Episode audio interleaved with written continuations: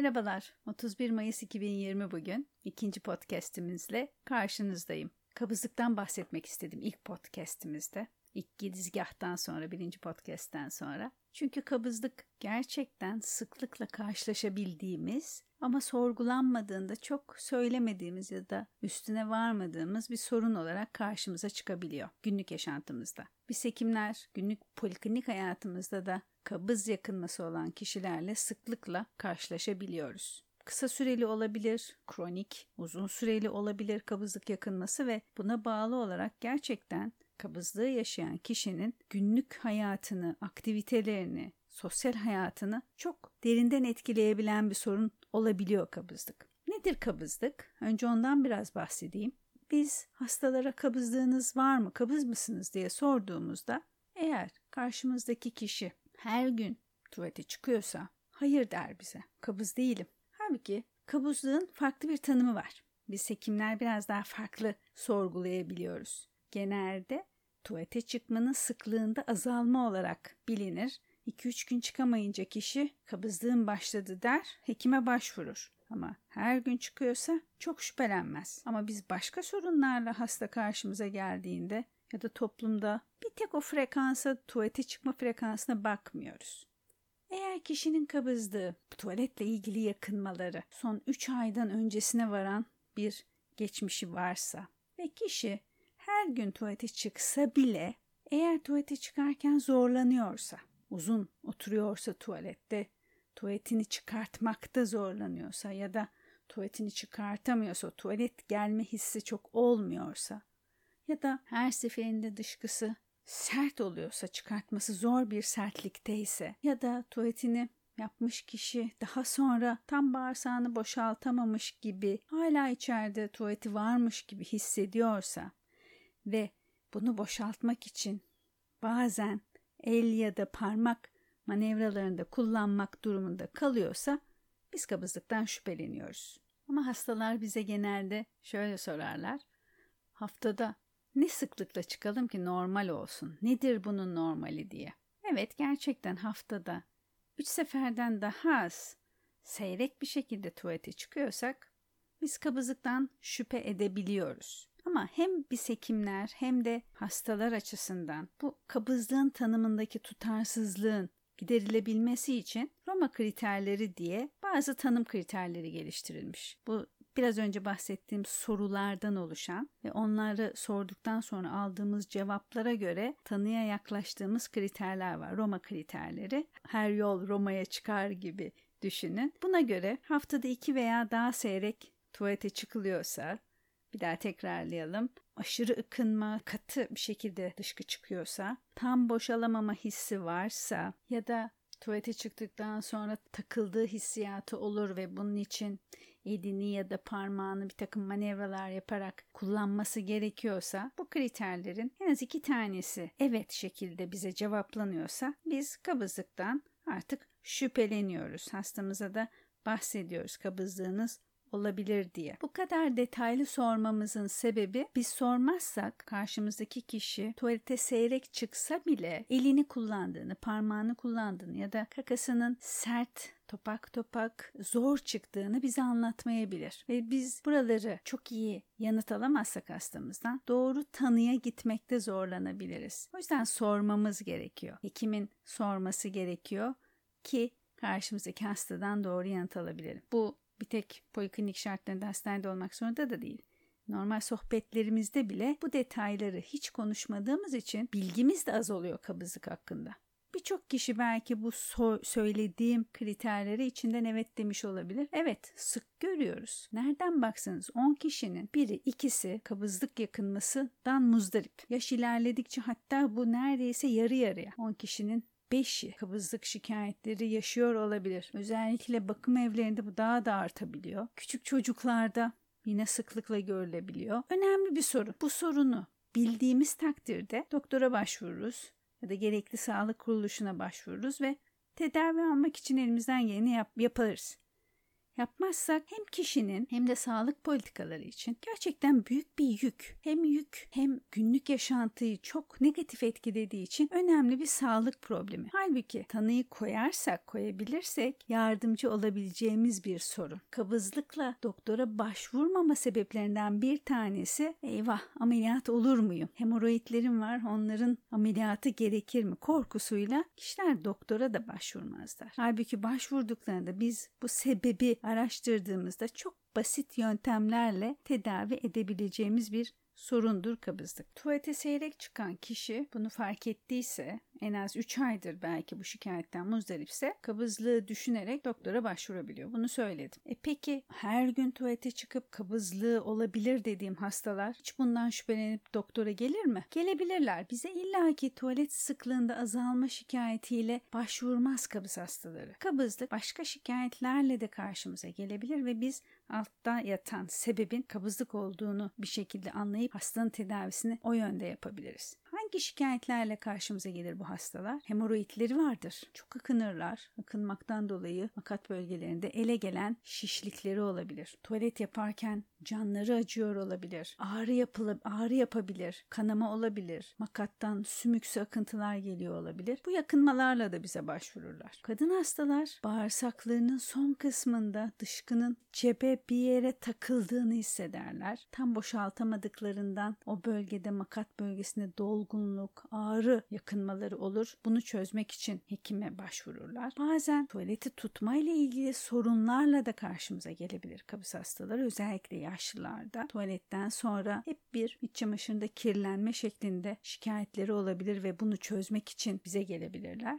Demem odur ki kabızlık gerçekten ben tuvalete az çıkıyorum. Ne oldu benim bağırsaklarıma? Bunu yenmem lazım. Her gün tuvalete çıkmak istiyorum şeklinde karşımıza gelmiyorlar. Kabızlığın yarattığı komplikasyonlarla da kişi hekime, sağlık kuruluşuna başvurabiliyor. Ama hepsi başvuruyor mu? Tabii ki başvurmuyor. O kadar bu şikayetleri böyle anlatabilmek kolay değil. Önce kendi bir takım önlemleriyle bunun üstesinden gelmeye çalışıyor. İşte incirler yenir, kayısılar yenir, aktardan kabızlık önleyici çaylar içilir, su içilir, spor yapılır. Şikayetler geçmez. Ancak o zaman son çoğunlukla son raddelere gelinir. Kişinin günlük yaşantısını çok bozar bu sorun. O zaman doktora başvurulur. Böyle son artık gelen hastayı da biz eğer doğru soruları sorup kabızlığı altta yakalayamazsak hastayı yine faydamız olmadan bir şekilde kaybetmiş oluruz. Bu sebeple bunlar hakkında konuşmak istedim. Bu şikayetleri olan kişi farkına varsın. Varsa bu tip şikayetleri doktora vakit kaybetmeden başvursun ya da önlemlerini alsın. Her zaman doktor gerçekten şart değil ama önlemlerini alsın. Kabızlık deyip geçmemek lazım. Kabızlığı olan kişilerde ayrıca bu tam boşaltamayabiliyorlar ya bağırsaklarını. Buna bağlı olarak karın ağrısı da karşımıza gelebilir. Karın ağrısı yakınmasıyla hasta bize başvurur ya da Sık sık tuvalete gider. Sabah bir türlü evden çıkamaz. Bitmediği için yakınmaları olur. Tuvaletine gider, kalkar, bir daha varmış gibi olur. Tekrar gider, evden çıkamaz, servisine yetişemez, işine geç kalır. Bunlar artık onun canına tak ettiğinde hekime başvurur. Ya da yine kişi tam bağırsağını boşaltamadığı için kabızlık zemininde gazı çok olur. Bu gazın ne olduğunu anlayamaz. Utanır. Utandığı için yine toplumdan kendini soyutlamaya başlar. İşine geç kalır. İşte çekingenlikleri başlar. Yani dolaylı olarak birçok yönden kişinin günlük yaşantısına tedavi edilmeyen kabızlıklar bozmaya başlar. Kabızlığın şikayetleri nasıl karşımıza çıkar bir şekilde konuştuk. Peki neden kabızlık olur? Birazcık da sebeplerinden bahsedelim.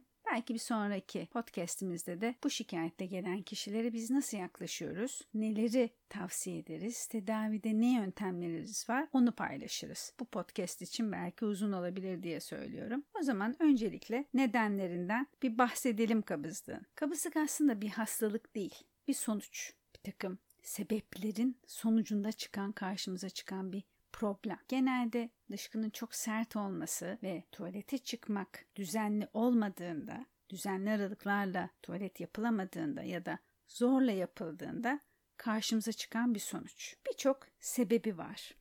En basitinden başlamak istiyorum. Kabızlık son 3 ayda başlamadıysa kronikleşmişse ve biz kişide bağırsak kanserinden ilk planda çok şüphelenmiyorsak ki bundan şüphelenmek için bir takım kriterlerimiz var. Onları muhakkak hasta geldiğinde sorarız, muayenede hissederiz, ona göre karar veririz. Bunlardan uzaklaştıysak kronik kabızlığın en sık sebebi beslenme bozuklukları ve hareketsiz yaşamdır. Nedir bu beslenme sorunları? Bir kere lifsiz beslenme, az lif tüketme. Yediğimiz gıdalar ince bağırsağımızda sindirilir, gerekli maddeler kanımıza geçer. Daha sonra bir posa kalır kalın bağırsaklarımıza geçen. Eğer bu posa bağırsağımızdaki, kalın bağırsağımızdaki suyu tutup dışkının yumuşak olması sayesinde dışarı atılabiliyorsa kabızlığı önler. Ama biz posalı beslenmezsek, lifli beslenmezsek kalın bağırsağımızdaki suyu kaybediyoruz çekemiyoruz kalın bağırsağın içine ve dışkı giderek makata doğru gittikçe sertleşir ve çıkartması zor hale gelir. Kabızlık ortaya çıkar. Nedir bu lif?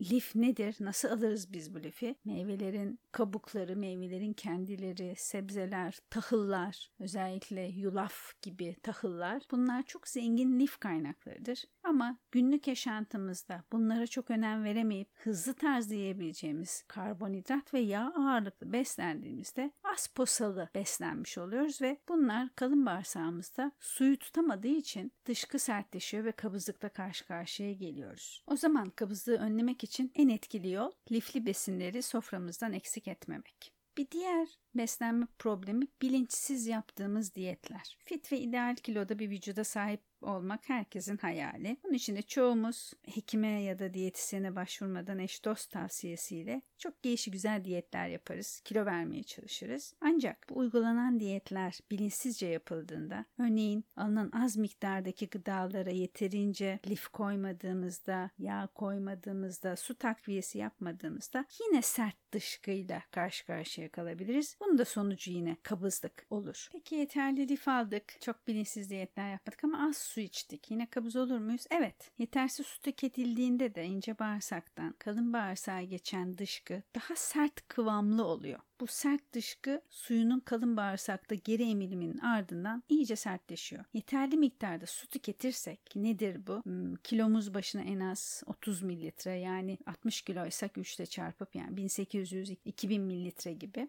kalın bağırsağa geçiş yapar ve yumuşak cıvık bir dışkı ince bağırsaktan kalın bağırsağa geçer ve o cıvık dışkı makata gelene kadar posa da varsa içinde sertleşmeden en sona ulaşır ve kabızlıktan korunmuş olur. Bu sebeple suyu da soframızdan ve diyetimizden eksik etmememiz gerekiyor. Tek serbest su mu bildiğimiz su olarak mı tüketmeliyiz? Hep hastalar şöyle der. Ben çok çay içiyorum ama çok kahve içiyorum ama onlardan da su alıyorum. Evet doğru su alıyorsunuz ama hem çayın hem kahvenin içindeki diğer diğer maddeler o suyun bağırsakta kalmasını bazen engelleyebiliyor. Daha ziyade idrar yoluyla atılmasına sebep olabiliyor. O yüzden siz kişi bir bardak çay içtiyse o bardak kadar ekstra su da alması gerekiyor. Bunun dışında yine dışkıyı yumuşatacak, bağırsağın hareketini artıracak özellikle komposta suları çok içine şeker koymadan özellikle erik suyu bunlar da kişinin tüketmesi gereken sıvılar arasında yer alıyor. Buna dikkat etmek gerekiyor. Lifli beslenme ve yeterli su tüketimi. Kabızlığa neden olan etkenlerden bir diğer önemli etken de hareketsiz bir yaşam sürmek. Şu korona vakti, şu karantina döneminde ne kadar önemli olduğunu anladık hareketin. O yüzden biz şu sıralar kabızlıkla mücadele eden eden hasta sayılarında da artış görmekteyiz. Sindirim sistemimiz gün içinde birçok refleks olaylarla gerçekleşiyor. Refleksler karşısında sindirim sistemimiz çalışıyor. Bunlardan biri de hareket. Biz hareket ettikçe inanın bağırsaklarımız da hareket ediyor bağırsağımızın içindeki ilerleten, o içindeki dışkıyı çalkalayan hareketler de otomatik olarak başlıyor ve bu nedenle gün içinde hareket etmemiz gerekiyor. Hep oturuyorsak, hep arabada geçiriyorsak vaktimizi, yürüyüş yapmıyorsak kabızlıkla karşı karşıya gelebiliriz. Hastalar bir de şöyle söylerler. Ben normalde hiçbir sıkıntım yok tuvaletle ilgili ama iş için ya da gezmek için bir yere gittiğimde tuvalete çıkamam. Uzun seyahatlere çıktığımda tuvalete gitmekte zorlanırım. Evet uzun seyahatler ya da yer değiştirmeler, evin dışında farklı yerlerde yaşama geçmekte kabızlığa sebep olabiliyor. Çünkü vücudun beslenmesi, uyku düzeni, hareketi ve tuvalet alışkanlıkları bozulabiliyor başka yerde ve kabızlığa sebep olabiliyor. Bunun normal olduğunu iletiyoruz biz ve alınması gereken önlemleri orada söylüyoruz. Bunları yapınca kişi kabızlıktan korunmuş oluyor. Ama bilmeyince kronikleşiyor. Kişi seyahatten korkar hale geliyor. Her seyahat bir bunalım haline geliyor. Bu sebeple bu şikayetler varsa yine hekime başvurup gerekli önlemleri almalarını tavsiyesinde bulunuyoruz. Çeşitli tuvalet alışkanlıkları kabızlığa sebep olabilir mi? Farkına varmadan yaptığımız tuvalet alışkanlıkları kesinlikle olur. Kimi zaman o mekan bulunduğumuz mekandaki tuvaletin hijyenik olmaması, ev dışında bir tuvaletin olması, bir ne bileyim metrodaki bir tuvalet gibi düşünün. Ya da Kimi zaman bir yere acil yetişeceğiz. Bu sebeple tuvaletimi yapmayayım, biraz tutayım şeklinde ihtiyacımızı geciktirebiliyoruz. Bu tip alışkanlıklar kronikleşirse, rutine binerse bağırsağı küstürüyor. Bağırsağın hareketleri ve reflekslerini küstürüyor ve alışkanlık haline geliyor. Bağırsak o tuvaleti boşaltmakta zorlanıyor ve uzun zaman sonra kabızlıkla kişi karşı karşıya gelebiliyor. Bu sert dışkının çıkartılabilmesi için yani kişi ben biraz daha tuvaletimi tutayım, evde yapayım, Şimdi çok acil bir işim var, toplantım var, dersteyim. Bir sürü sebeple tuvaletini yapmayı ertelerse bağırsağın son kısmına gelmiş dışkı artık dışarı çıkmak yerine bağırsağın ters hareketiyle yukarı doğru itilmeye başlıyor ve kişi zaten bir süre sonra o tuvalet hissini de kaybettiği için tuvaletini yapmadan bir sonraki ihtiyacına kadar ertelemiş olabiliyor. Ama bu dışkının daha uzun süre kalın bağırsakta kalmasına sebep olabiliyor. Dışkının daha çok suyunun çekilmesine sebep olabiliyor. Bu da iyice sertleştiği için daha zor tuvalete çıkmayı tetikliyor. Mümkün olduğu kadar o zaman tuvaletimizi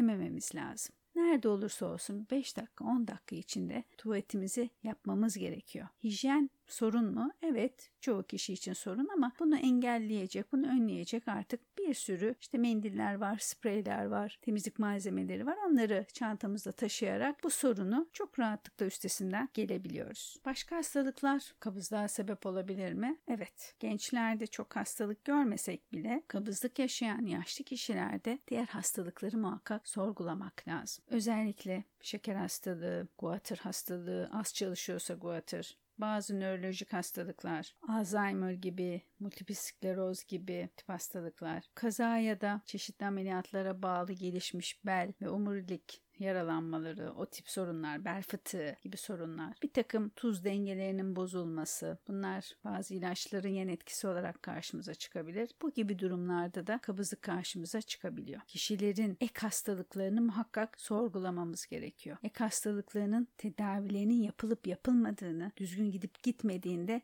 sorgulamak gerekiyor. Ana hastalığı düzeltmezsek kabızlığı düzeltemiyoruz çünkü. Hemen kabızlığı düzeltmek için ilaç verirsek ana hastalık düzensiz bir şekilde devam ederse çok başarılı olamayız. Hastaya faydamız olmaz. Bağırsak ya da başka e, organların kanserleri de tabii ki kabızlıkla karşımıza gelebilir. Onu özel sorgularla hastamızdan öğrenmeye çalışıyoruz. Bazı tetkiklerle yakalayabiliyoruz bunları. Bunları zaten demiştim eledikten sonra bu yakınmaların sebeplerini araştırmaya başlıyoruz. Peki ilaçlar kabızlık yapar mı? Çok ilaç içebiliyoruz bazen. Bir sürü sebepten hele şu yine korona döneminden örnek vermek gerekirse ya kadar destek tedaviler, vitaminler, ilaçlar almaya başladık. Bunlar kabızlık yapar mı? Şöyle bir düşünmek lazım. Evet kabızlık yapabilen yan etkisi kabızlık olan ilaçlar var. Özellikle demir çok veri, veriliyor kansızlık sebebiyle, demir eksikliği anemisi sebebiyle demir. Onun dışında yine kemik erimesi sebebiyle özellikle ileri yaş grubu kişilerde verdiğimiz kalsiyum destekleri ya da